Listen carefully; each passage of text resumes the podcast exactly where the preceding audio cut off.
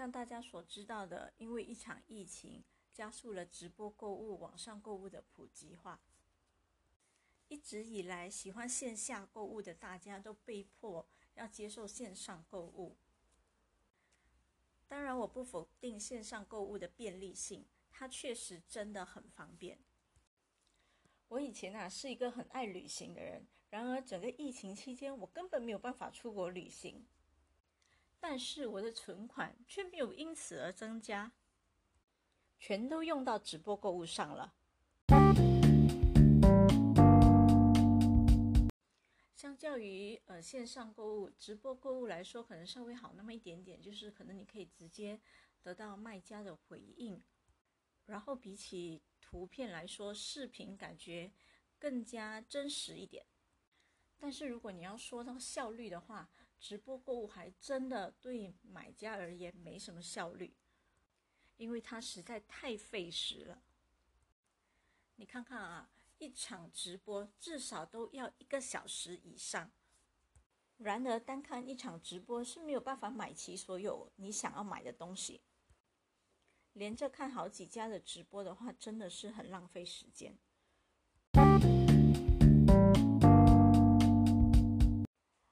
直播购物花钱呢，其实有一部分的原因还是在于消费者，嗯，个人的消费态度。怎么说呢？嗯，我先从运费说起。你看，如果今天你看一场直播就要付一次运费，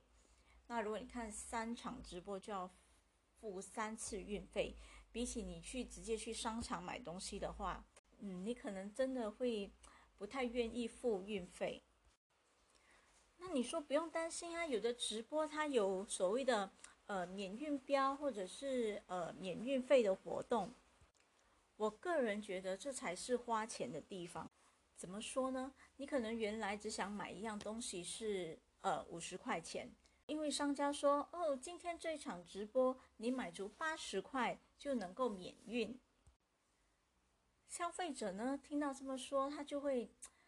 看看还有什么商品可以凑足八十块钱，就为了要呃免运费，有可能运费也只是五块钱，你为了省五块钱，你要多花一个三十块，而你的钱就在这些免运标的活动当中不知不觉的用掉了。当然也是有很坚定的消费者，不会被这些所谓的免运标啊，还是什么免运费的活动所左右。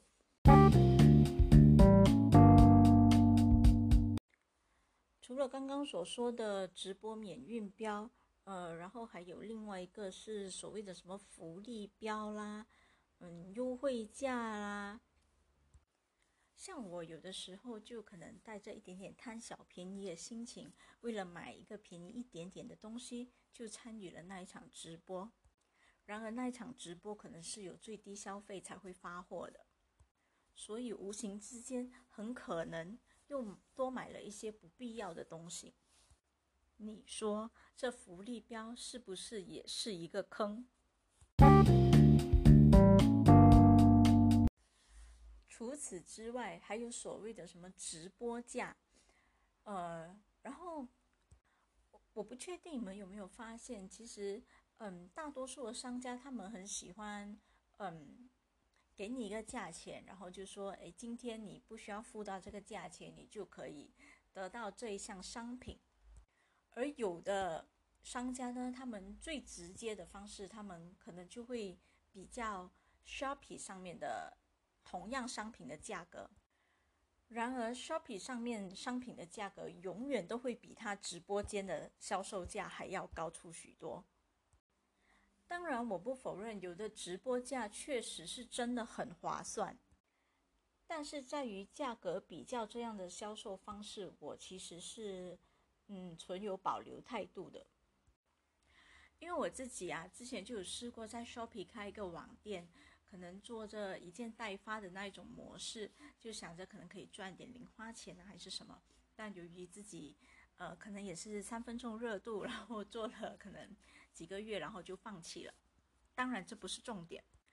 重点是在这一次开网店的过程中，我就发现，哎，其实，在呃，Shopee 这个平台上，因为它时常有很多活动嘛，所以嗯，你放的那个商品的价钱呢，其实就不能放得太低，你都要设一个稍微高一点的价钱，呃，为的就是为以后嗯，Shopee 所举办的一些活动做准备。当然，我这也不是指每一项商品都是用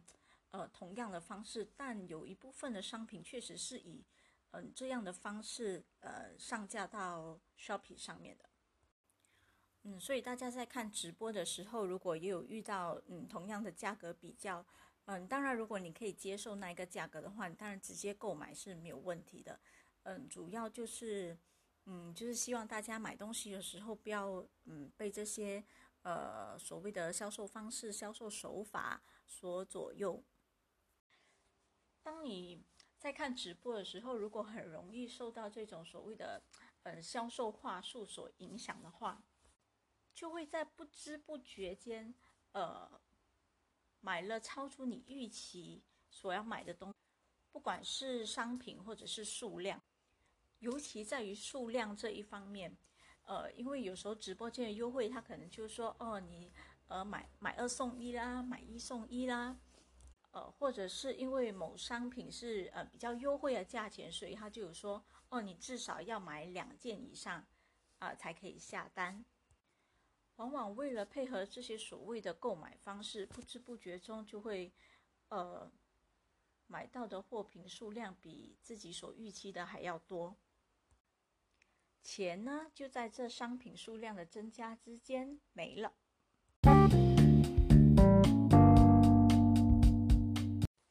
综上所述，其实都是我本人入过的坑，就是希望大家，嗯，可以不要跟我一样，不然钱真的就是在不知不觉中就这样花掉了。